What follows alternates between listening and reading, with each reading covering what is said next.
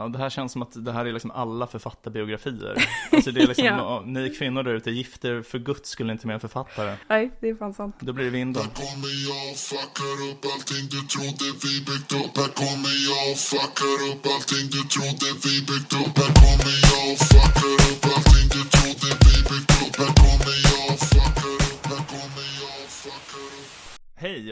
välkomna till podcasten Om och Men där vi reder ut det ni tycker är krångligt och krånglar till det ni trodde redan var utrett. Med mig Vincent Flink Gamlenäs. Och med mig Beatrice Eikers. Yes, äntligen tillbaka för ett rykande färskt avsnitt. Mm, verkligen. Denna gången med vår ordinarie inspelningsutrustning. Hoppas eh, att eh, alla människor som har klagat på ljudkvaliteten är nöjda nu och inte skickar mer arga mordhot på vår eh, mail. ja, nej, det vore faktiskt vä- väldigt av er att sluta. Ja. Eh, All right, men Bea, hur, hur är det med dig? Vad har hänt sen sist? Eh, det är bra, det är bra. Det är, jag hoppas att jag har haft en glad påsk när det här Ja. eh, avsnittet släpps. Det hoppas jag också. Ja. Eh, nej men det är bra. Jag, ehm, jag kom uh, släpandes på alla mina väskor till dig som, som jag brukar. Jag, jag är ju en bag lady eller vad man ska kalla det. Uh, släpar runt på mitt uh, bohang. Eh, heter det så? Bohang? Ah, Jag tror inte det, men eh, jag är en stor vän av nyord. Ja, så okej. bohang. Vi kör så. Ja, Ehm, ja, men det är du och Jesus-tanten alltså. Det är Jesus-tanten? väskorna. Är det en Jesus-tant? På... Ja, men Jesus-tanten vid Åhléns, har du inte träffat henne? Nej. Ah, okej. Ja, men det är något som alla som bor i Stockholm känner till. Det är en Mm. äldre kvinna som skriker om Jesus och ja, det är egentligen en tragisk figur i grund och botten. Men hon har gjort låtlöja av generationer av Stockholms kids. Ah, ja, men nu kommer jag säkert lägga märke till den när jag ser henne igen. Ja, ja men Mm. ursäkta jag avbröt dig. Ja, nej, Mm. nej. Men jag var, jag var, mm, jag kom direkt från tåget och släpade på alla mina grejer. Eh, och jag har varit ute på landet. Så jag hade så här fleece, jeans och uh, gympadojor typ. Ja, Och så skulle jag ha ett möte med eh, banken. För jag ska öppna Mm. ett nytt eh, bankkonto. aha. eh, eller byta bank.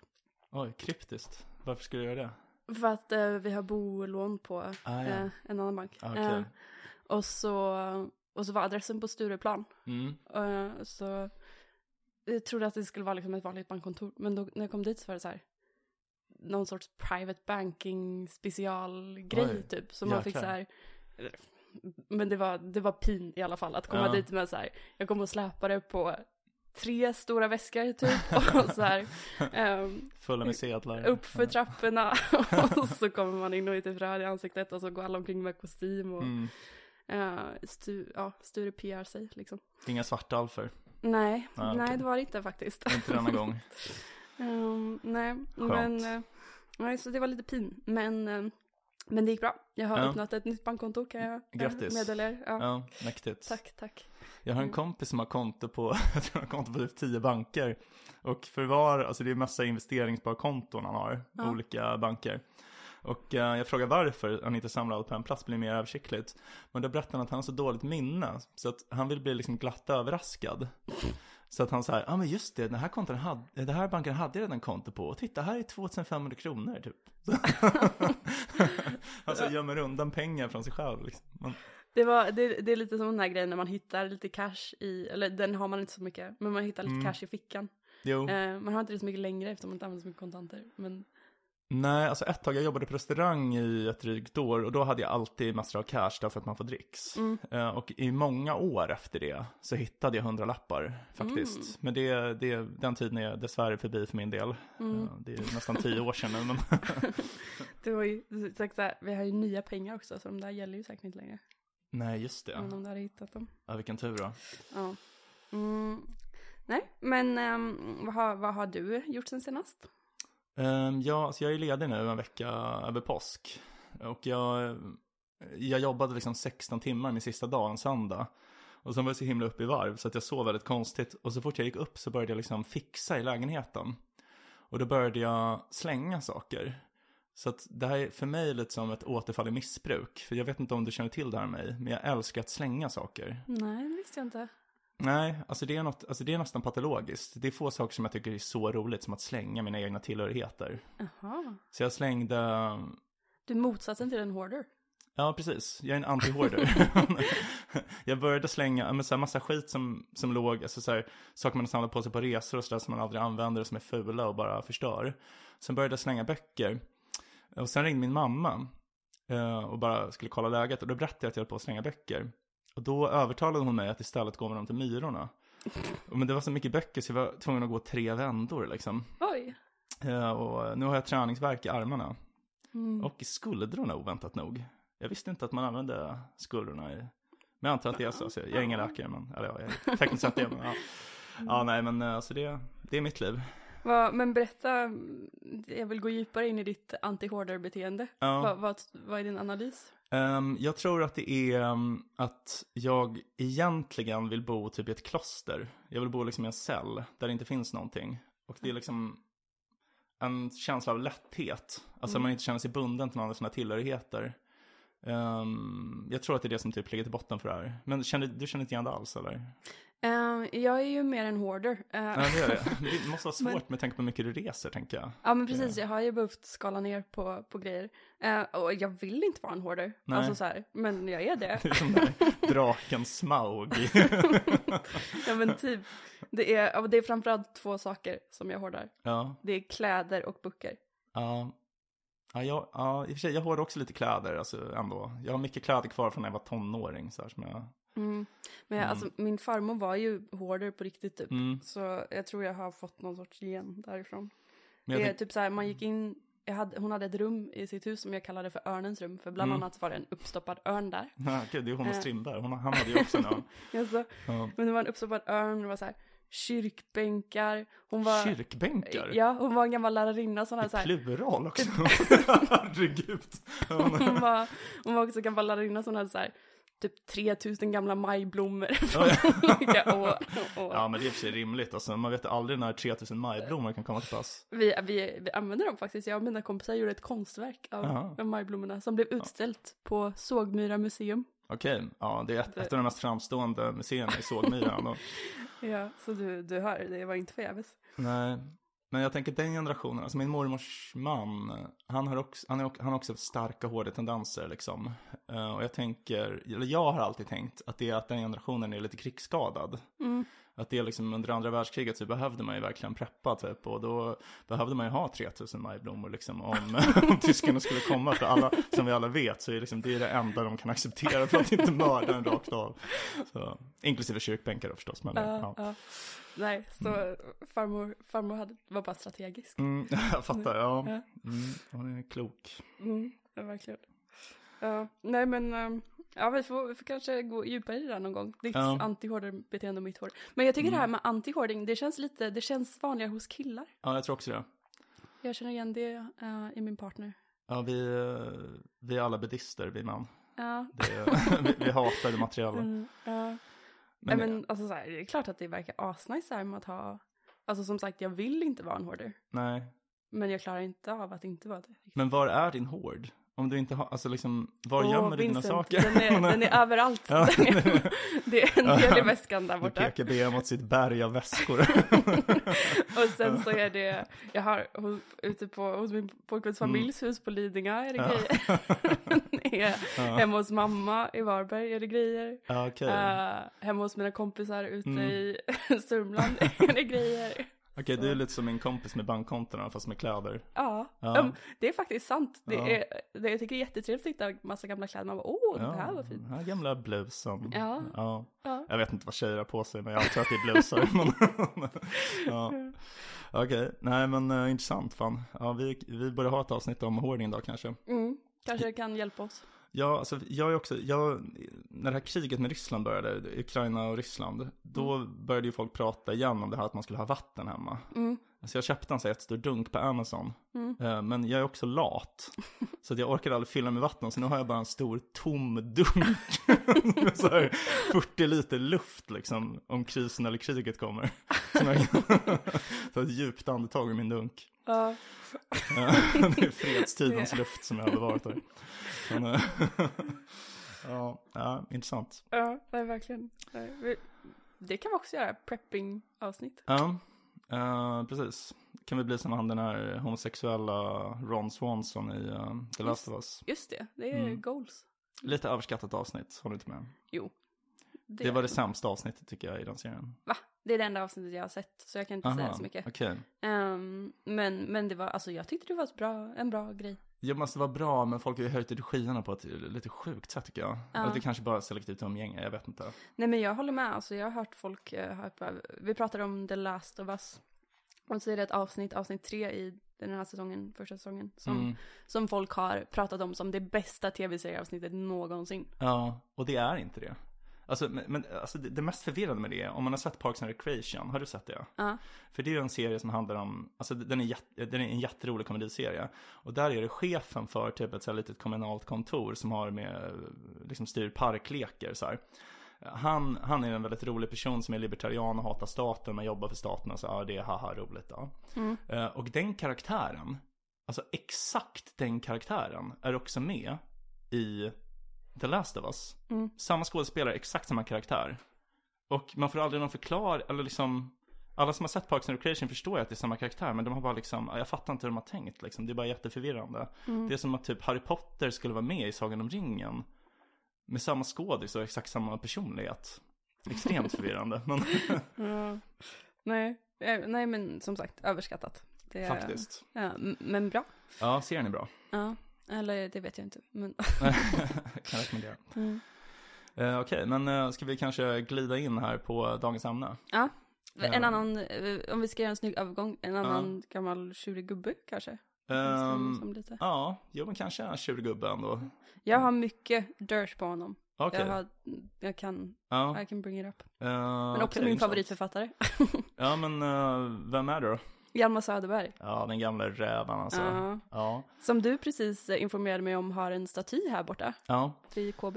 Eh, en staty i naturlig storlek, det vill säga en mycket liten staty. Mm. Eh, han var en liten man, Mm. att döma av statyn i varje fall. Mm. Eh, ja men precis, Hjalmar Söderberg, den eh, tycker jag ändå stora svenska författaren. eh, som, eh, han var verksam i början på 1900-talet. Född 1869, dog 1941, 72 år gammal. Skrivit en mängd eh, välkända böcker som har älskats av generationer av svenska läsare. Bland annat Den allvarsamma leken som kanske är hans mest kända, eller vad säger du? Jag skulle säga den eller Dr. Glas. Ja, kanske Dr. Glas då. Mm. Vilken är din favorit? Mm, Dr. Glas. Mm. Jag gillar den jättemycket också. Dr. Glas är min favoritbok någonsin. Ja, otroligt bra bok. Ja. Ehm, jag, jag läste den första gången när jag var typ 19 eh, och tyckte om den, men inte så mycket. Men så har jag läst om den ehm, då lite på din inrådan här inför det här avsnittet och den är otroligt bra. Mycket bättre än vad jag minns den som faktiskt. Mm. Ja, det är en sån som jag, jag, jag har ju vissa böcker som jag läser om och den läser jag Mm. om gärna så här en gång om året typ. Ja, Um, nej, jag tycker den är otrolig. Jag har märkt att jag eh, har en fäbless för liksom böcker där det är ensamma gamla gubbar som liksom känner sig Ja. väldigt alienerade från världen. För den, Dr. Glas, och så är det Stoner, um, jag har inte läst, men boken Lona läst den. av John Williams. Ja, Den är också, det är nog min, de två är mina top, top two books ever Ah, liksom. okej, och det är båda liksom män som går omkring och ja, man får följa dem, deras tankar liksom. ja okej. Och de, det klickar inte riktigt med omvärlden kan man säga. Nej, jag förstår. Men vad intressant, för jag tänker det är en ganska, du påminner ju väldigt lite om, alltså huvudkaraktären i Dr. Glas, tänker jag. Eller du, du kanske känner att du, det, det är svårt att säga Jag, liksom jag inifrån, identifierar mig men- ganska mycket med hans, eh, alltså så här, en, det är min melankoliska sida identifierar, Ja. för han är ju, han är inte superglad liksom, eh, för det mesta. Och han, han gör ju saker som jag inte skulle Nej. göra. Han är ju egentligen en fascist skulle jag säga. Eller vi kan komma till det senare, men ehm, Han är ju mördare i alla fall. han är en mördare. Ja. Du kanske också är mördare, jag vet inte Mm. vad du har ägnat dig åt innan vi Nej, sågs det- första gången. Men. Nej, nej. Ja, nej men eh, vill du berätta lite om vad boken handlar om kanske? Det är nog inte alla som har läst den. Mm, absolut. Men det är, det är en eh, psykologisk roman tror jag det brukar beskrivas som. Så, Mm. För man får följa den här huvudpersonen, Dr. Glas. Eh, jag tror han heter Tyko. Mm. Tyko Glas. Ehm, jag tänker bara på Tyko i Hem till Midgård. Vem är det? Det är Markoolio. Ja, ja, okej, ja. Eh, Fan jag älskar Hem till Midgård alltså. heter han inte Tyko? Han heter, eller heter det Tyke? Nej, jag Uh, ja, jag minns bara de här svordomarna, Balders ballar och... Ja, ja. ja, men han är läkare i Stockholm, början av 1900-talet, som ehm, man får väl säga att han blir kär i en ung patient. Mm. Ehm, som, och den här unga patienten, hon är gift med en gammal präst, Gregorius, pastor Gregorius. Mm. Eh, och ehm, det, boken utvecklar sig så att eh, man får följa man får följa Dr. Glas tankar kring Mm. hur, han, eh, hur han ska hjälpa den här kvinnan som han är kär i. Ja. Eh, så ska vi spoila då att han bestämmer sig för att mörda prästen typ? Ja, alltså precis. Nu, nu, nu får ni fatta här att det blir spoiler. Ni borde Mm. ha läst den här eh, Det borde boken. ni faktiskt. Och det, och det alltså dens, ehm, den styrka ligger ju inte i att det är någon sorts kriminalroman eller någonting sånt, utan det är verkligen mer, för mig ligger styrkan i att jag älskar hans bet- betraktelser, Mm. typ. Över Samma här. världen och livet och sådär. Den är, alltså det är också så här, en, alltså själva stilen, den är, det är en väldigt kort bok. Jag vet inte hur, hur lång den är, men det är ju definitivt under 200 sidor måste det vara, eller? Den är, det är en Ja, liten jag, jag vet inte, men den är inte så lång, nej. Och det är mycket som händer och det är liksom väldigt så här aforistiska alltså, delar av den. Alltså man, man märker att han, han har liksom ägnat oerhört stor, eh, oerhört lång tid Alltså i relation till hur mycket text det är. Mm. Så jag minns att han skriver, för det är ju att han är en sån här plågad, grubblande person som verkar må ganska dåligt, verkar vara liksom ganska deprimerad och misantropisk. Mm. Och han skriver så väldigt bra betraktelser som till exempel ehm, Folk skulle nog ha mindre förtroende för mig om de visste hur illa jag sover. Mm. Det tycker jag är väldigt bra. Mm. Ja, men det är en massa citat som, som jag tycker är helt otroliga från den boken. Ehm, jag, ehm, det, all, det allra främsta som jag tänker på är ju det här som folk kanske känner igen. Som är liksom, man vill bli älskad, är brist därpå beundrad, är brist därpå fruktad, är brist därpå avskydd och föraktad. Man vill ingiva människorna något slags känsla, själen ryser för tomrummet och vill kontakt till vad pris som helst. Och det kommer jag ihåg att det var så här mitt favoritcitat någonsin som jag lärde mig utan till och sådär för att jag tyckte det var så mäktigt Mm. när jag var liten. Man vill inte bli ignorerad liksom. Nej, Ja. och jag känner, jag känner igen det där. Eller Mm. det kanske, det är väl därför jag tycker så mycket om det. Att man så här, helst vill jag att alla ska tycka om mig. Ja. Om jag inte kan få dem det, till det så, Då mördar jag en präst. ja exakt. Nej men jag håller med, det är jättebra, verkligen. Ja. Ehm, så, och sen det är också typ mycket, alltså många av hans böcker handlar om ganska liknande saker skulle jag säga. Han har skrivit, hans debutroman heter Förvillelser, som också är så här, handlar om en ganska cynisk och människohatande person. Som, alltså det är mycket så att han, alltså för det är ju i Dr. Glas också att han så här, han upplever som att han har sett igenom samhället, eller att han har avslöjat allting. Och så här att han, han jobbar som läkare och människor har stor respekt för honom i kraft av hans ämbete, men eh, han själv eh, har liksom en ganska eh, dålig uppfattning av läkarkåren. Alltså, Eller hur? Han, han verkar inte tycka att det han gör är särskilt speciellt egentligen och tycker mest att han är någon, något slags bedragare liksom som eh, gör mer skada än nytta. För jag har en känsla av när jag läser om det. Och det tror jag också är typ så ganska Ja, men alltså det var något jag tänkte på nu när jag läste om den, när jag, liksom nu när jag jobbar som läkare, det gjorde jag ju inte när jag läste den första gången. Att det är liksom något, något med det jobbet och säkert med många andra jobb också när man jobbar med människor i utsatta situationer, att man kan lätt bli ganska cynisk så här, av att möta så mycket lidande och svåra situationer. Eh, Och då är risken att man får den här väldigt konstiga uppfattningen av människor typ, som den här Glas har då. Mm. Nej men det kan jag tänka mig. Och jag håller med om att de är lika. Det känns ju som att det är någon sorts autofiktion, typ Mm. alla. Och det, det har jag också läst att den allvarsamma leken då verkligen är om en, ja, en Mm. relation som han har, har haft och sådär. Mm. För den, det är ju en kärlekshistoria. Eh, finns också som väldigt bra filmatisering nyligen. Mm. Eh, med, eh, det var, ehm, vad heter hon, August, Pernilla August som Mm. regisser, regisserade tror jag. Den allvarsamma leken. Och ehm, m- han heter inte Mikael Blomqvist va? Vad heter han? Han som var i Millennium-serien. Eh, jag har inte sett den. Ja, han den kända skådisen som, som dog häromåret. Ja, han. Eh, oj, jag vet inte vad han hette, men Micke Nyqvist. Micke Nyqvist, ja. Micke Nyqvist. Ja, Ja, ja. Han, han spelar en roll och, och han, eh, Sverige Gudnason och... Ah, är det Sverige som är Arvid Stjernblom? Precis, eller? precis, Okej. precis. Mm. Um, men jag tycker den var jättebra faktiskt. Eh, och den allvarsamma leken tycker jag också är helt otrolig. Och som du säger att liksom så här. Hjalmars språk är liksom sparsamt men perfekt Mm, typ. ja. Det är liksom on the spot och det känns som, ja så skickligt. Ja. Eh, det är verkligen sån här uh, plain writing. Mm. Det är liksom, ja, inga krusiduller så att säga. Inga krusiduller men ändå, mm, tycker jag, mer klarspråk än typ så här Hemingway eller någon sån. Ja, Um, absolut. för- Det, för mig är det också skillnad att det är på svenska. Det, det känns allt mer direkt. Eftersom man är så mycket bättre på den engelska. Det kanske är så. Ja, för, för Hemingway kan jag tycka, eller jag förstår inte riktigt varför alla hypar honom så himla mycket. Nej, Mm. jag tycker i och för sig mycket om Hemingway. Men, ehm, men jag, jag tycker nog ändå mer om Söderberg ändå. Mm. Ja, men ja. Ja, nej, men, men den allvarsamma leken handlar ju om då eh, en kärlekshistoria mellan Arvid som, Mm. eh, som spelas av Sverige i filmen då och eh, hans ungdomskärlek Lydia Mm, som, ehm, ja, och den, många av Hjalmars böcker känns som att de är liksom på temat så här, typ sexualitet, Mm. ehm, men liksom moraliska mm, frågor och det, han, mycket hyckleri tyckte Ja. han att, att samhället hade för sig, Mm. känns det som. verkligen. Uh, verkligen. Och också mycket typ det här med alltså, förnedring. Har jag en känsla av att han uh, liksom kretsar mycket kring. Alltså det här typ att ehm, nej men, alltså han, skri- han skriver mycket i den här Dr. Glas om typ uh, dödshjälp och alltså så här att det är ju Um, nu ska jag inte jämföra abort med dödshjälp här, det är kontroversiellt. Men alltså det, det, det är en liksom återkommande um, grej. Dr. Glas är en, en kvinna som uh, ber honom om hjälp att få genomföra en abort. Och under den här perioden när den skrev så var det ju, när boken skrevs var det ju då förstås uh, olagligt med abort. Uh, och eh, det här leder då till att en kvinna föder ett barn som hon inte vill föda, åtminstone till en början. Och det här barnet blir på något sätt vanskapt.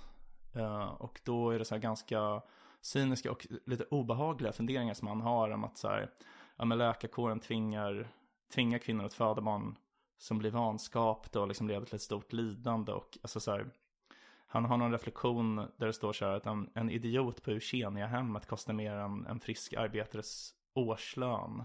Och så här, är det här verkligen bra för samhället? Alltså det är så här, det är väldigt så här, ja men tycker jag så här fascistoida tendenser. Mm. Eh, som han får när han, och han kallar också det här barnet för apan. Mm. Eh, det är så här ganska obehagligt typ, men ehm, Mm. ja.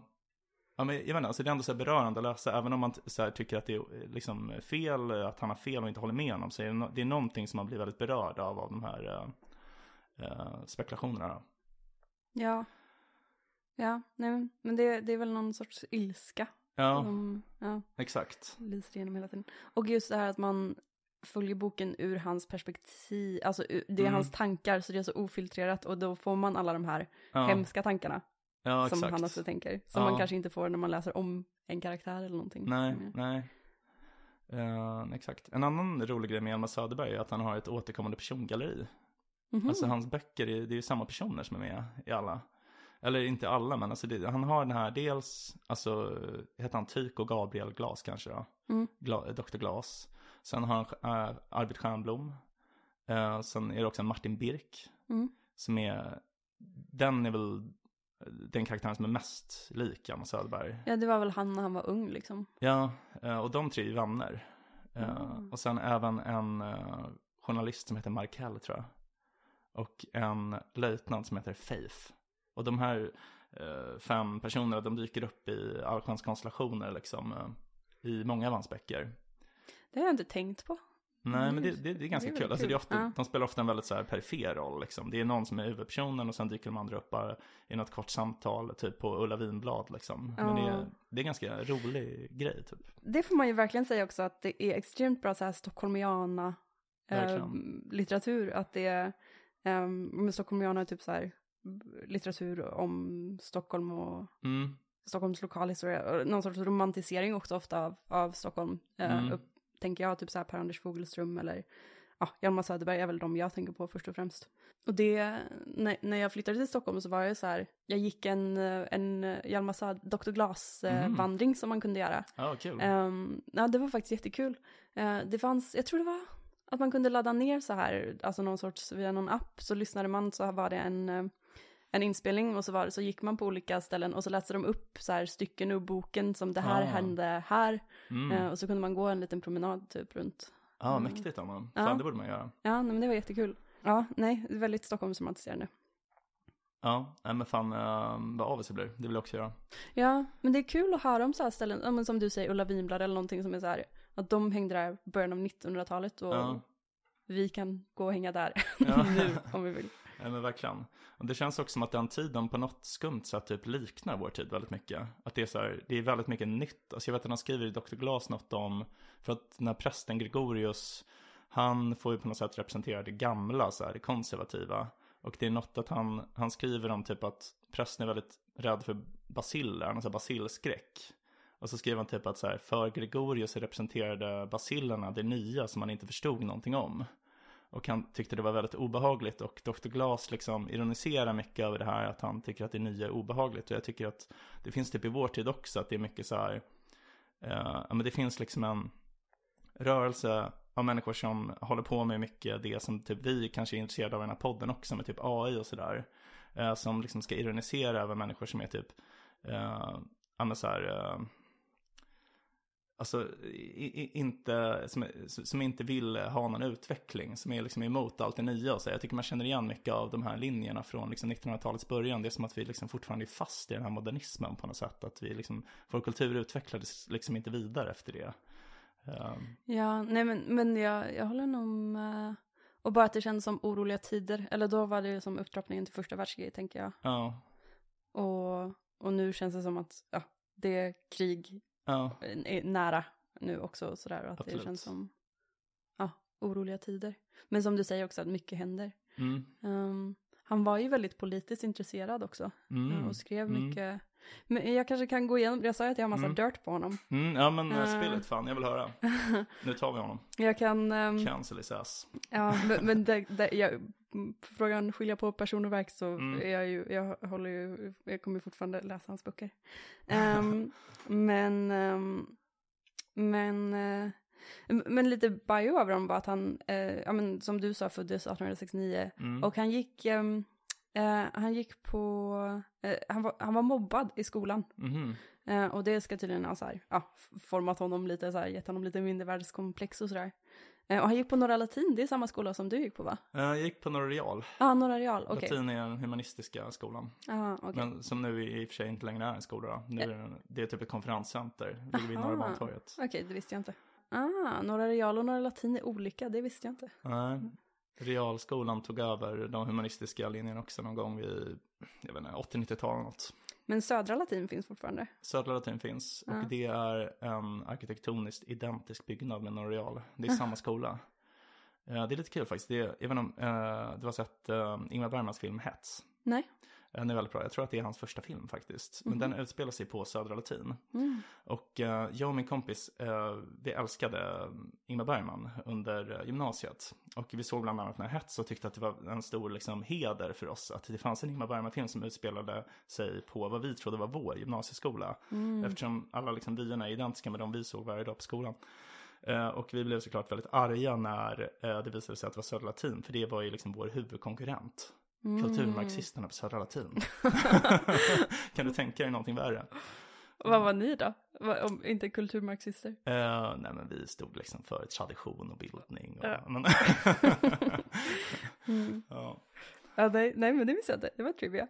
Mm. Eh, Södra Latin har jag, min relation till Södra Latin är att jag gick en parkourkurs under covid. För det var så här, Ja, okej. vad, vad ska jag göra?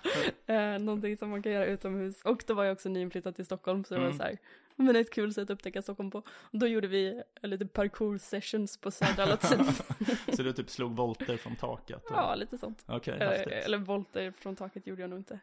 Ja, men jag hoppade omkring på lite grejer där, Ja, absolut. häftigt. Ja. Det känns som en grej som har dött lite. Parkourhetsen, det känns som det var skitstort för typ tio år sedan. Men Mm. nu, Jag håller med. Det, det har absolut eh, dalat ja, i sexighetsskalor. Uh, ja men lite. Ja, Ingen som slår volter längre. nej, nej. Det får vi ändra på. Ja. Mm. Ehm, ja, men och så pluggade han i Uppsala och eh, skrev den här romanen Förvillelser som hans Mm. debutroman. Eh, 1895 kom den ut. Ehm, och det är väl en, jag tror den är känd som en, så här, en av de första, eller flanörromanerna. Mm. Eh, som ju är lite otydlig kategori kan jag tycka. Men, men romaner där kring 1900-talets eh, början. Där, som liksom är folk som flanerar. Folk som Mm. går omkring och beskriver liksom lite vad de, deras vardag. Och det är ofta så här unga dandys som typ inte har något riktigt jobb och sådär. Ja, väldigt influerad av uh, Baudelaire. Mm. Alltså det är liksom så här svartsynt och splin och liksom, uh, ja men gå runt och betraktar samhället och liksom, eh, ja, tycker inte om det man ser. Utan att delta i det riktigt. Ja, Mm. Ja, väldigt detached. ja. Men, men i alla fall, det som jag skulle komma till som var dirt är att eh, han gifte sig med en kvinna, Mm. eh, Märta. Som, eh, det finns en bok som jag tror heter så här, eh, Hjalmar och Märta Söderberg, en äktenskapskatastrof. Typ. Okej, ja. det, är, det är där som liksom, eh, ja, the- most of the dirt ligger. Ehm, för det, han gifte sig med henne, alltså hon var tydligen så här lite ett kap. Mhm. Ehm, för hon, ja han fick lite cash liksom av att gifta sig. Hon Mm. kom från en lite rikare familj. Hon var 27 när Mm. de gifte sig, vilket tydligen var väldigt gammalt för en kvinna på den Ja. tiden i, Shit, lastgammal Jag alltså. 27 bast här. så, men han tänkte okej, jag, tar, jag, får, jag får cash. Så. Han var yngre då eller? Ehm, Han var nej, 40. ja men så kan det nog ha varit, eller så här, i hans okej. ålder vet jag Mm. inte vad det var när de gifte sig faktiskt. Eh, men jag, jag vet att jag bara läste att så här att eh, det, han var, jag, vänta, Märta var född 1871 så han Mm. var två år äldre då. Okej, så han var Eh, 29 då? Ja. Men, ehm, eh, ja, men att det var gammalt för en Mm. kvinna på den tiden då. Vad sjukt, okej Ja. ja. Men, men som sagt, han fick eh, en bra deal för hennes pappa gav honom lite pengar och sådär. Mm. Ehm, men, och i början så, så här verkar allting gå bra med deras äktenskap. Att de, eh, de blev, hon fick barn, blev gravid ganska Mm. fort och de fick barn och sådär. Eh, men sen så började det dala. Eh, Mm. Tydligen så, han var ju alkoholist liksom. Eh, så, så det var ju någonting som präglade deras äktenskap, eller vad man ska säga. Eh, och sen så var det att hon då, alltså så här, hade näskatarr. Har du hört talas om det? Nej, Nej, det att man är förkyld kanske? Eller vad? men det var tydligen liksom kroniskt. Aha. Alltså att hon snörvlade kroniskt. Aha, kronisk rinit tror Ja, jag man det. skulle säga nu. Ja. Okej, ja. Men då, ja men det, alltså så här, eh, deras, eh, deras relation kan man säga Mm. liksom eh, dalade väldigt mycket. Hon, hon hade den här näskatarren och Mm. hon hade, eh, det är lite oklart för, för man har ju liksom inga källor från henne, typ. Man har bara från liksom Hjalmar och folk Mm. omkring som har typ beskrivit. Och där framstår hon som, eller de, de beskriver henne som lite psykiskt eller mentalt sjuk också sådär. Ja. Ehm, m- men det vet jag inte exakt hur, hur eh, sant det var liksom.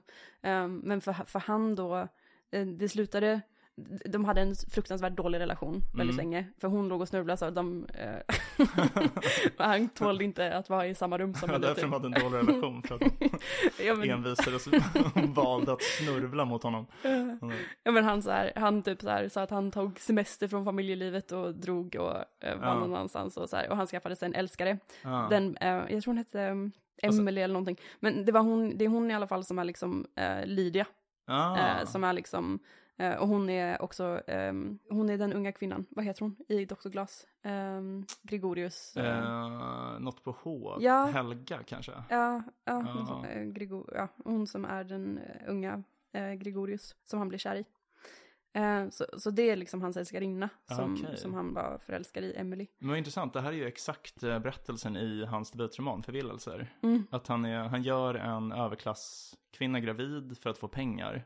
Och så vänstrar han med en expedit i en handskaffär. Men det, då tror jag inte han hade gått igenom allt det här innan. Men, Men men, det var kanske någon sorts, eh, eh, ja, pro, profetia liksom. Ja, men så, så hon ska ha liksom, eh, inte mått så bra. Och jag tror det fanns ett mentalsjukhus på Långbro va? Eller något sånt. Eh, Eh, ja, Långbro park kanske. Men jag vet inte om det fanns redan då. Mm. hon, hon satt på där i alla fall. Eh, att de satte in henne på mentalsjukhus. Och att så här, han försökte liksom skilja sig, men det var ju väldigt svårt på den tiden. Aha, Eh, så ah, hon så här kämpar emot hela tiden typ. ja. Och, och han försökte skilja sig och typ så här, alltså det höll på jättelänge att de skulle skilja sig. Eh, och han, det, alltså det, det, här jag inte kommer ihåg alla detaljer, men att det var väldigt mycket så här att hon, alltså typ var inlåst på vinden, lite den stilen. Eh, och Mm. han var ute och hade sin älskarinna och, och gjorde sin älskarinna på smällen. Mm. Så han, eh, hon, Emily fick åka till Tyskland och föda barn Mhm. eftersom det var utomäktenskapligt. Ja, En liten dotter som tydligen hette Betty. oj. Eh, och så, ja, ja, men till slut så, så lyckades han i alla fall skilja sig från henne. Och då gav han, det var hennes brorsa som var Hjalmars polare, lovade att bli så här hennes, ehm, Förmyndare. precis, för hon, Mm. som kvinna behövde man ju förmyndare. Men eftersom det var Hjalmars polare så, så bara, okej, han sa ja jag kan bli förmyndare, men så gjorde Ja. han typ ingenting så hon, hon liksom dog som någon sorts fattigmans, eh, Sjukt. Kvinna, typ. Ja. Ja, det här känns som att det här är liksom alla författarbiografier. Alltså det är liksom, Ja. ni kvinnor där ute, gifter för guds skull inte med en författare. Nej, nej, det är fan sant. Då blir det vinden. Ja. Så, så fort ni snörvlar så kommer brorsan och tar över. Ja, Man kan verkligen se hur han sitter där och typ skakar över lite så här alkoholabstinens och typ dricker whisky och så Ja. har han henne uppblåst på vinden Ja. och han är lite irriterad bara Ja. sitter där och försöker skriva. livet på en pinne. Ja. Nej, fy fan vad sjukt. Eh, ja, nej men så, så, men i alla fall när han hade skilt sig då gifte han sig med den här älskarinnan, Mhm. uh, Emily, och, eh, och då gick, åkte de och hämtade hem eh, den dottern som de hade fått i Tyskland. Ah, Okej.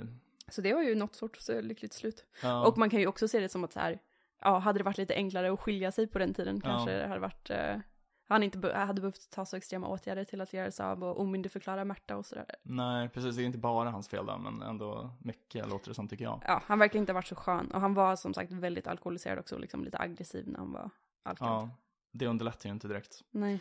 Men det är intressant det här med att hon snörvlade och ansågs vara mentalsjuk. För att det var under den här tiden så var det en förhärskande uppfattning inom delar av psykiatrin att näsan var väldigt central för det psykiska måendet. Just det, det har jag ju läst om några galningar ja. Ja, alltså det var en av Freuds många lärofäder.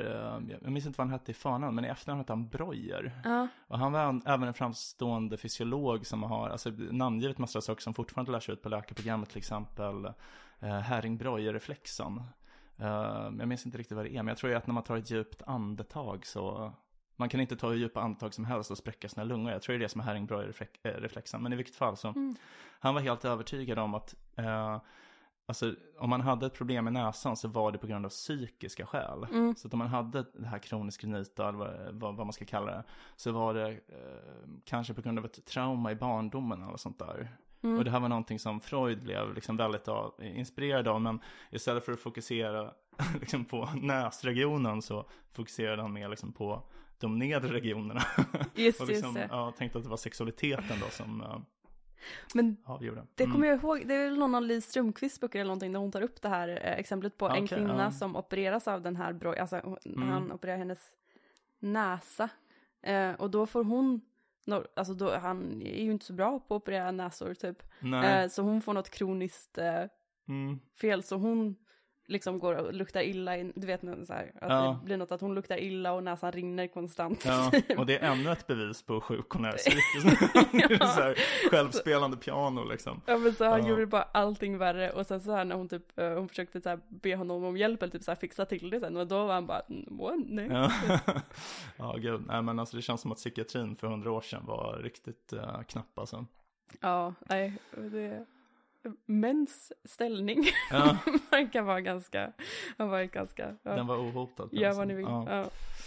Till skillnad från nu när feminismen har gått för långt. Am I right? Ja. Ja. Ja men intressant, fan jag, jag känner igen det lite, jag vet inte, alltså, fan, det kanske till och med du som har sagt det innan. Jag tror jag har ja. nämnt att, eh, att eh, han verkar ha varit en inte så bra make. Ja. Nej men Mm. intressant, intressant. Men jag tycker det är intressant för hans, hans politiska ställningstagande håller ganska bra idag.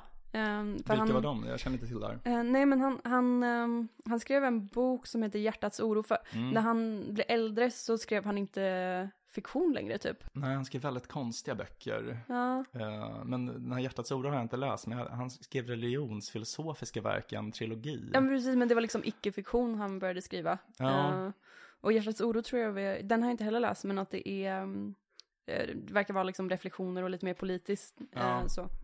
Analys. Ehm, men då, han var ju eh, liksom väldigt emot Hitler. Ja. Eh, och är väldigt emot, eh, ja det är ändå snyggt. Han var emot eh, koloniser- kolonialismen. Mm. ehm, vilket ju liksom håller snyggt. Och det var ju liksom, det var inte vedertaget att man skulle vara det på Nej. den tiden. Så det är ändå, Han var Ja. väldigt kritisk mot kristendom också. ja precis, Ja. Eh, verkar vara väldigt religionskritisk överlag. Ehm, han var för liksom pro någon sorts Europa ska samarbeta mer. Ja, Um, så någon sorts föregångare till EU. Eh, och, ehm, och också var, uttalade sig negativt om kommunismen. mm. Eh, inte superstark, han var ofta uh, tydligen mer kritisk mot, ehm, mot nazismen eller? ja precis, Mm. men, men han var inte heller positivt inställd till kommunismen liksom. Ehm, han var han var lite kritisk, han, okej han var väl typ kritisk mot allt kanske. Um, han Han var, allt. men han, han eh, tyckte inte så mycket om Socialdemokraterna. För han tyckte att de var liksom maktgalna, typ. Och han var, de, den som inte håller, Mm. alltså, eller eh, Socialdemokraterna är väl, det, det är väl. alltså de är ju maktgalna, det kommer igenom. Alltså de gör ju vad som helst för att klamra sig fast vid regeringsmakten. Ja. men, Kanske men, inte vad som helst, men. men det, det, det var ju väl inte så här, ehm, det, det spelar kanske inte så jättestor roll. Men, eh, men det som inte håller är att han var emot, för, för de andra känns ju väldigt som moderna, som att han var en Mm. föregångare liksom.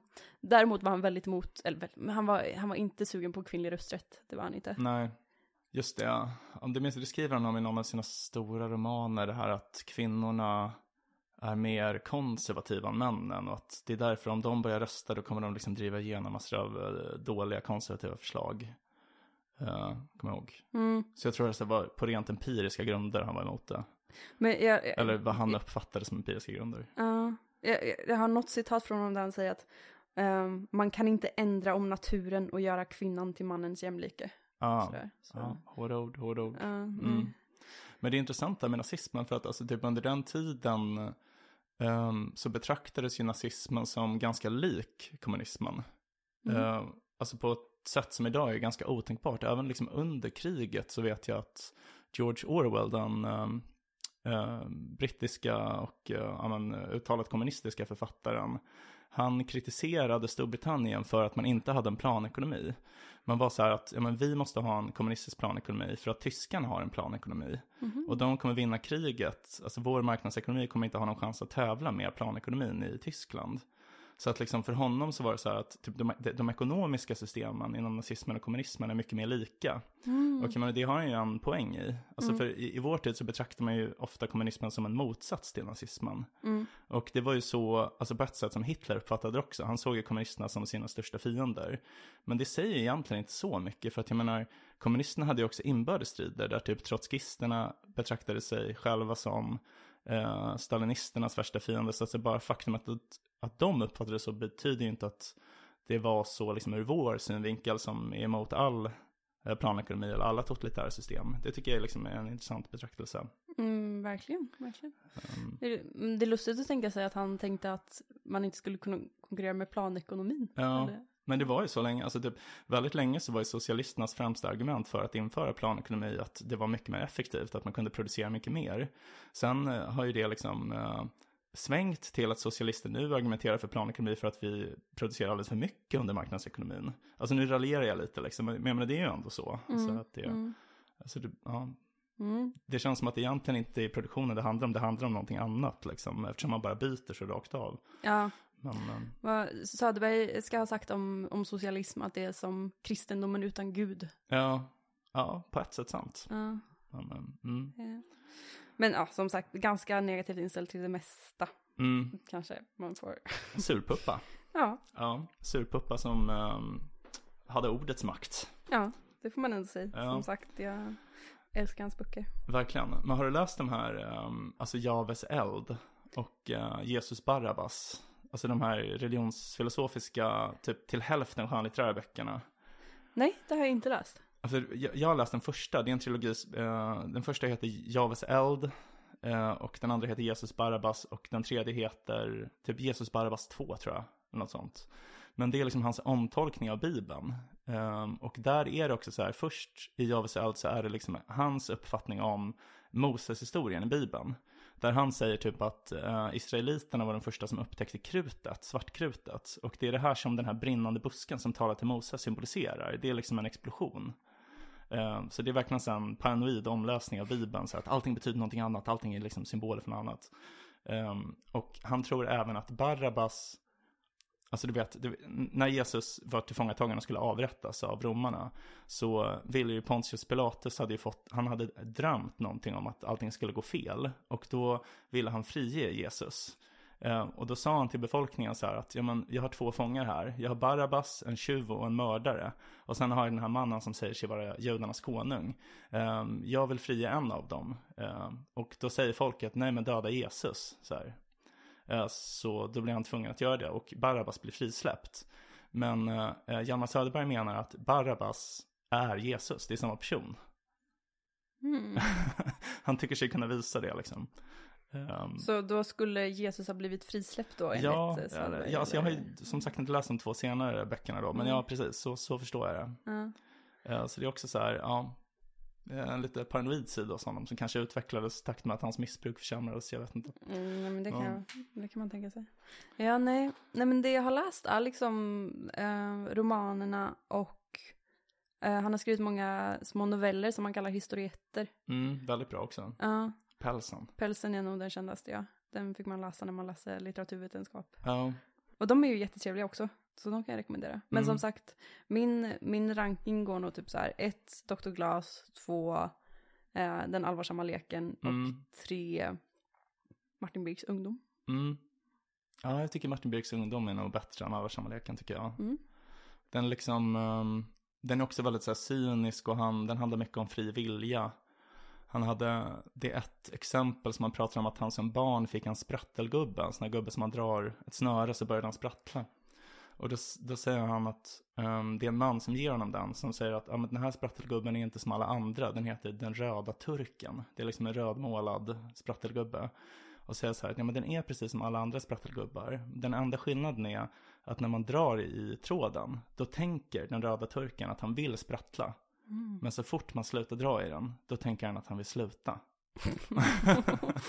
det är liksom att man ska tänka sig att, ja men så är det för oss människor. Ah, Typ att nu, jag tänker så här, nu vill jag dricka vatten, men egentligen är allting bara processer i hjärnan och som Ja. är determinerat utanför min vilja. Och nu tänker jag att jag är inte längre törstig och vill inte dricka mer typ. Det är också Mm. så här ganska cyniskt liksom. Mm, nej, verkligen. Det är ett av hans mest kända citat är väl den här, jag tror på köttets lust och själens obotliga ensamhet. Mm. Det är också, och eh, ett annat citat på den vägen är ju från den allvarsamma leken som också, alltså det, det är ovanligt mig att ha så mycket med citat, men med just Söderberg så har jag citat som jag är så himla fäst vid. Eh, och då är det väl det här med att man väljer inte sitt öde. Ja, just det. Det, det citatet Mm. som, ja men man väljer inte sitt öde och man väljer lika lite sin hustru, sin hustru eller sin älskarinna eller sina barn. Man får dem och man har dem och det händer att man mister dem. Men man väljer dem inte. Ja. Ja, hårt. Alltså jag tror inte riktigt att det där är sant ändå. så alltså, jag tror att man eh, ändå lite väljer sitt öde. Alltså att man har eh, ja, men ändå makt att förändra sitt liv i grunden, liksom, om, man, om man verkligen vill det. Men eh, jag kan förstå känslan ändå. Ja, jag känner att jag inte har orkat ge mig in i det kaninhålet som är liksom den fria viljan. Det känns som att det är några, typ, jag vet inte, Sam Harris känns som en sån som snackar mycket om, Ja, okej. om, om det. Eh, Jag har inte följt honom. Han var bara en eh, så hackkyckling när jag läste filosofi, att alla var arga på honom. mhm. Det är han som har skrivit om, han säger sig ha en egen form av etik, eller hur? Som egentligen inte. bara är utilitarism, men han kallar det någonting annat, typ vetenskaplig etik eller sånt där. Jaha. Ehm, ja. Ja, nej, det, jag har inte följt det, men, eh, men det kan det ju vara. Men jag tycker, alltså oavsett liksom, så är det ju ändå ett symptom på att man mår dåligt, att man, att man inte tror på frivilliga. Och Mm. inte bara att man typ säger under ett filosofiskt se- seminarium, utan att man har liksom en djupt känd uppfattning av att ens liv och händelserna i ens liv ligger utanför ens kontroll. Det är ju Mm. ändå så här, lite ett tecken på depression typ. Mm, mm, En frisk människa känner ju att man har kontroll över det som händer, att man kan styra upp sitt liv liksom. Men han verkar ju ha identifierat sig väldigt mycket som en utanförs... Eh, Han hade någon sorts kategorisering av människor där det var så här tänkare och, Mm. och jag kommer inte ihåg vad de andra var, men det var tänkare och liksom andra typ. Och där han verkligen eh, såg sig själv som en tänkare Mm. eh, och att han ehm, att han pratade om att man, man var som liksom ehm, man tog ensamheten med sig Mm. eh, som, och att det var naturligt för tänkare som, som snigen med sitt hus liksom, Ja. han, att man, man hade ensamheten med sig. Ja. det är inte en Ja. jättepepp kille. Nej. Eh, Ja, men det är också med Dr. Glas med den här journalisten. Han har ju också en indelning i tre personer ju. Ja, Det här att det är typ, det, det finns tänkare, så, här, eh, genier, smarta människor. Sen finns det vanliga människor som är typ så här 99% av alla. Men sen finns det en tredje kategori som är murvlar. just det, det murvlar. Och murvlarnas roll är att skydda tänkarna från allmänheten. Så att liksom allmänheten kommer slita dem i stycken utan murvlarnas hjälp. Och att, genom att liksom murvlarna tonar ner tänkarnas budskap gör dem mer liksom acceptabla för eh, befolkningen. Eh, men de skyddar också mängden mot tänkarna. Genom att inte förstöra för mängden och liksom få dem att ifrågasätta allt så att de inte vet vad de håller på med. Jag känner mig nog, identifierar mig som en murvel i, det här, i den här kategoriseringen. Ja, ja, men jag känner också att jag är en, en riktig murvel faktiskt. Ja. Det här kanske är en murvelpodd. Vi får döpa om den. Jag får döpa Murvelpodden. om den till. Hej och välkomna till Murvelpodden. Där vi tonar ner tänkarnas budskap. ja. ja. Ja, nej, men ehm, eh, nej, men verkligen. Det, det är många av citaten är ju på både liksom ensamhet eller olycka eller något sånt. Jag Ja. tänker, det är ett annat eh, som jag tycker är intressant är i Dr. Glass när han pratar om att ehm, eh, han, han säger att jag är inte lycklig liksom. Mm. Men jag skulle inte vilja byta med någon annan, jag skulle inte vilja vara någon annan heller. Nej, Um, pratar han om. Att det, ehm, även om jag inte tycker om mig själv så vill jag inte vara någon annan. nej, men det känner jag igen mig i. Ja, Man är hellre en olycklig Sokrates än en lycklig gris eller ja, ja. Uh, alltså, eh, jag känner inte att jag är Sokrates. ja, ja, nej men eh, alltså det var, det, var, det var verkligen väldigt kul att läsa om den här boken. Jag vill ändå tacka dig lite för att du tog det här initiativet. Jag hade nog kanske inte gjort det annars, för att jag, det senaste jag läste innan jag läste om den här var just den här Javis eld. Och jag blev väldigt arg på den. Så den kändes så himla löjlig och typ, jag tyckte också att han förstörde mycket minnet av de andra romanerna eftersom typ Dr. Glas och Arvid Stjernblom är med. Så, och då fick man så här, ha, han hade liksom två jättebra romaner, men så ska han göra någon så här follow-up som förstör allt typ. Det är lite som de här två sista säsongerna av Game of Thrones. Att det liksom, det förstör liksom minnet av den här extremt bra serien. Eh, och liksom fuckar upp allt med att, ja nej. Jag förstår känslan dock. Jag ska, jag ska nog inte läsa dem då tänker jag. Men jag skulle nog vilja läsa Hjärtats oro. Mm. Den skulle vara kul att läsa. Ja men det skulle jag också vilja göra. Det kanske får bli ett annat avsnitt. Hjärtats Ja. oro. Ja, men kanske. Men eh, ja, nej men alltså jag kan också tipsa. Jag vet att jag har många kollegor och liksom eh, andra läkare som lyssnar på det här. Så jag kan, om ni, även om ni inte har läst den innan så kan jag verkligen tipsa om att läsa den. För att jag tror att den säger något om ja, men hur det är att vara läkare och framför allt att vara liksom en ung läkare som kastar sig ut i liksom lite situationer som man kanske egentligen inte är liksom mogen för. Alltså här, det är någonting lite konstigt där i början, eh, kanske ännu mer när man studerar, alltså är liksom i tidiga 20-årsåldern och man märker att patienter så redan då liksom har ett jättestort förtroende för en. Alltså jag, jag var med om i början av utbildningen, jag var vårdcentralsplacerad i en liten eh, stad i, ehm, i Uppland, ehm, om en man som, alltså jag var, kan ha varit 23 år, 24 år, och hade studerat ett år. En man som frågade mig om råd och ville att jag skulle avgöra om han skulle skilja sig eller inte. Oj. De har sånt enormt förtroende för en bara för att man har den här skilten liksom. Eh, Och jag har ingen aning liksom. Gud vad sjukt. Vad sa du till honom då? Eh, Ja men jag sa skilj dig direkt. Nej, jag men, eh, nej men jag sa väl att jag inte, jag minns inte vad jag sa men jag, jag gav inget, eh, inget skarpt svar i varje fall. Nej. Gud vad sjukt. Ja, jag hade nog fått lite panik av det. Mm. Men, men det är en väldigt Ja. konstig situation faktiskt. Ehm, så. men väldigt intressant. Det, Ja. Men du, du, det känns som att du har, van, man vänjer sig vid det då. Mm. Ja men det gör man, absolut. Man blir nog, eh, man får nog lite så här gudskomplex typ Ja. eh, av det. Det måste man liksom jobba emot lite tror jag. Ja. Eh, Och också typ att man, eller åtminstone jag har haft en ganska skyddad uppväxt. Typ. Jag har inte varit med om så här jättemycket jobbiga saker när jag växte upp typ. Så att när jag, mm, alltså när jag började liksom träffa människor i en så extremt utsatt situation som lever liksom under omständigheter som många skulle uppfatta som kanske ovärdiga. Att man eh, är liksom kanske lam och man ligger i sin egen avföring och man har liksom varande sår och sådär. Att det är något, Uh, uh, nej men, ja, alltså faktiskt så kräver det nog mycket av människor att liksom hantera sådana situationer och det är lätt att man slår över i det här som liksom Dr. Glas gör. Att han blir liksom lite så här fascistoid och liksom föraktar svaga personer. Och jag tror att man måste liksom vara lite medveten om den här risken. Man jobbar inom till exempel vården då. Att ehm, man inte bara kan lita på sina intuitioner, att man måste tänka igenom det lite för att ha en mer rimlig förståelse av hur man kan hjälpa dem. Mm. Så. Nej, men jag, jag kan verkligen tänka mig det. Eh, Mm. Jag tror som sagt, det, eller jag tror att det är en av anledningarna till att jag inte aldrig ens har övervägt att bli läkare är just att det är sådana sjuka situationer man ställs inför. Men det, det vore intressant att prata om någon gång och vara läkare. Mm. För jag kommer ihåg att en bok som påverkade mig ganska mycket som jag tror jag tipsade dig om för några år sedan var den här When Breath Becomes Air. Som Mm. handlar om en läkare som själv får cancer. Eh, Ja, Okej, intressant. och som liksom skriver Mm. typ dagbok, alltså det är en sann historia liksom, det, så man, det är hans dagbok och reflektioner. Mm. Ehm, när han själv håller på att typ dö samtidigt som han är, eh, ja, Ja, okej, okej. jobba som läkare. Ja, jag minns att snacka om den, men jag har inte hunnit läsa den.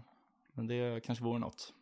Ja, det var Bill Gates som tipsade om den. Ja, Okej, ja, men honom kan man ändå lite på. Ja. Mannen som vill operera in chip i våra hjärnor. Med vaccin. Exakt.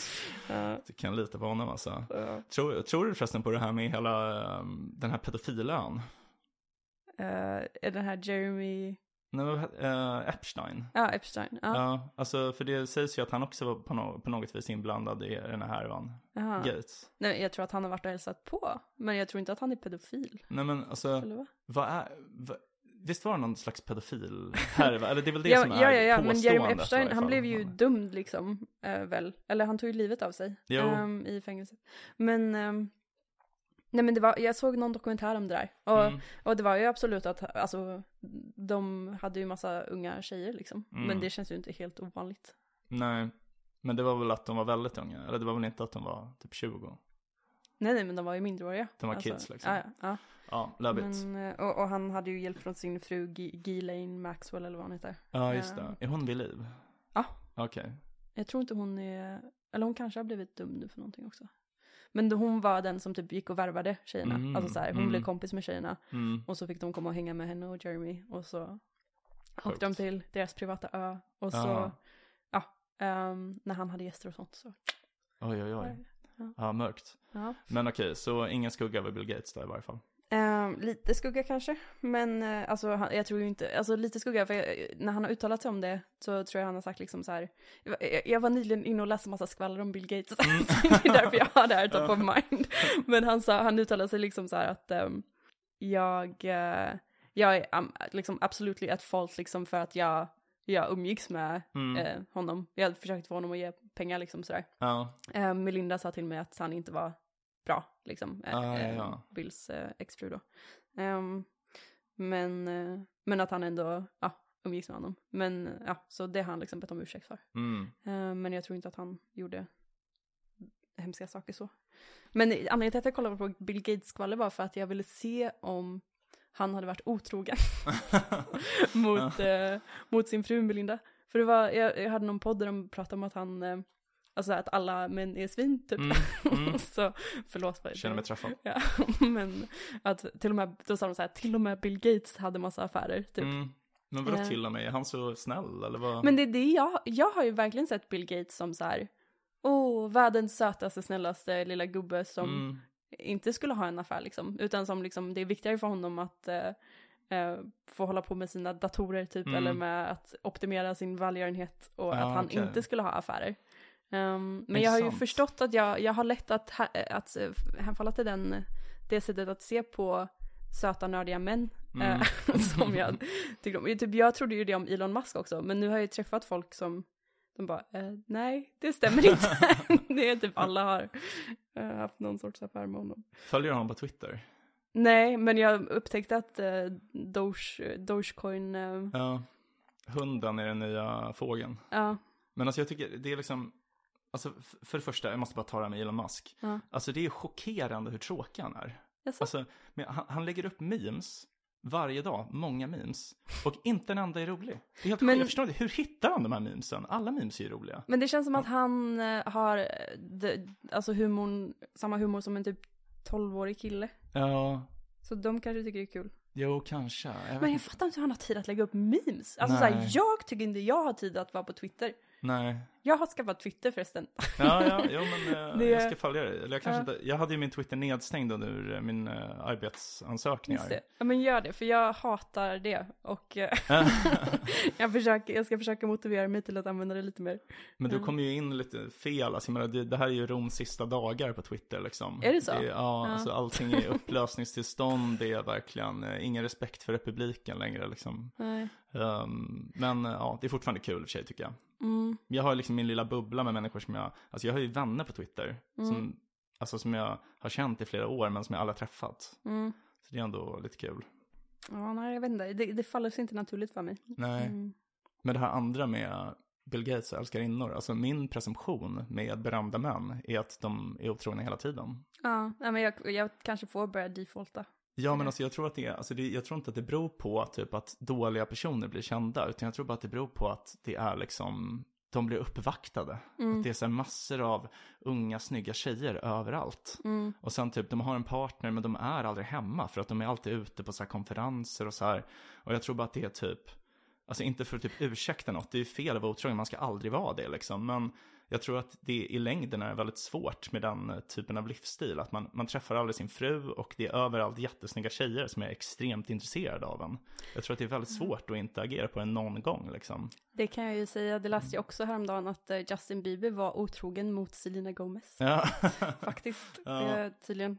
Mm, så även de, de stora Mm. eh, faller. till och med Bieber. Jag läste en, don't judge me nu, men jag, tur jag läste en artikel om Justin Bieber och Selena Gomez relation.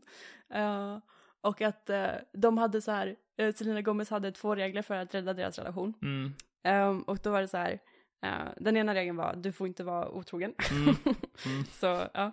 Och den andra regeln var vi måste ses, alltså så här, maxtid som får gå Mm. mellan att vi ses ett, två veckor. Ja. Det känns som en rimliga krav. Ehm, ja, alltså det beror lite på. Jag tänker att det inte är egentligen maxtid man ska räkna med, utan mer typ antal dagar per år. Mm. För att jag tror typ att, alltså så här, nu låter jag kanske mer konservativ än vad jag är. Men jag tycker typ att om man ska ha en fungerande relation att det normaltillståndet måste vara att man är med varandra hela tiden. Alltså, jag, jag tror att det är väldigt svårt att typ så här, eh, nej men ja, vi är gifta och det är bara vi två men vi ses bara omkring 50 dagar per år. Ja. Och sen är vi alltid ute on the road. Alltså nej, jag tror inte på det alls. Alltså. Det kanske funkar för vissa, men jag tror det är skitsvårt i längden. Alltså. Jag känner mig lite, lite träffad. Ja, men det är en kort period, det är en annan sak. Alltså, jag menar, det är såna här näringslivstoppar, de, de avser ju att leva det livet för alltid. De vill ju inte ha ett familjeliv, tänker jag. Ja. Ja, nej jag vet inte. Det känns som att relationer kan vara så mycket olika och på så olika sätt. Men om man vill ha en, eh, en nära relation på det sättet så tror Mm. jag att absolut att det, man kommer ju, alltså det är ju lättare att vara nära när man är Mm, fysiskt nära. jag tror det också. Mm. Ja, nej men det var inte meningen som ett angrepp. hoppas du inte, hoppas du inte tolkar in något. Nej, jag tyckte det var ganska kul. Ja, Ehm, ja, men nu har vi eh, inte pratat om Hjalmar på ett tag. nej men okej, vi hann med mycket. Det är Hjalmar Söderberg, det är relationstips här från coachen. Ja, Ehm, ja. ja, nej, Ska vi kalla det ett avsnitt eller? jag tycker det känns som ett bra avsnitt. Ja, det tycker jag också. Mm. Ja, men då så. Med, med de orden då. Så vi tacka er kära lyssnare för att ni har eh, tagit er tid till ännu ett härligt avsnitt av podcasten Om och Men. Där vi reder ut det ni tycker är krångligt och eh, kanske även passar på och krångla till det ni trodde redan var utrett. Med mig, Vincent Flink Gamlenäs. Och med mig, Beatrice Arkers. Nästa vecka kommer vi snacka om någonting. Helt sjukt. Jag fuckar upp allting du trodde vi byggt upp. Här kommer jag och fuckar upp allting du trodde vi byggt upp. Här kommer jag och fuckar upp allting du trodde vi byggt upp. Här kommer jag och fuckar upp, här kommer jag och fuckar upp. Vi har en mejladress, omochmän gmail.com om och gmail.com. Hör gärna av er om ni har några förslag på ämnen vi kan ta upp i podden eller om ni undrar något. Vi kommer att svara på alla mejl. Tack för att du har lyssnat. Vi hoppas att du vill lyssna även på nästa avsnitt som kommer på måndag.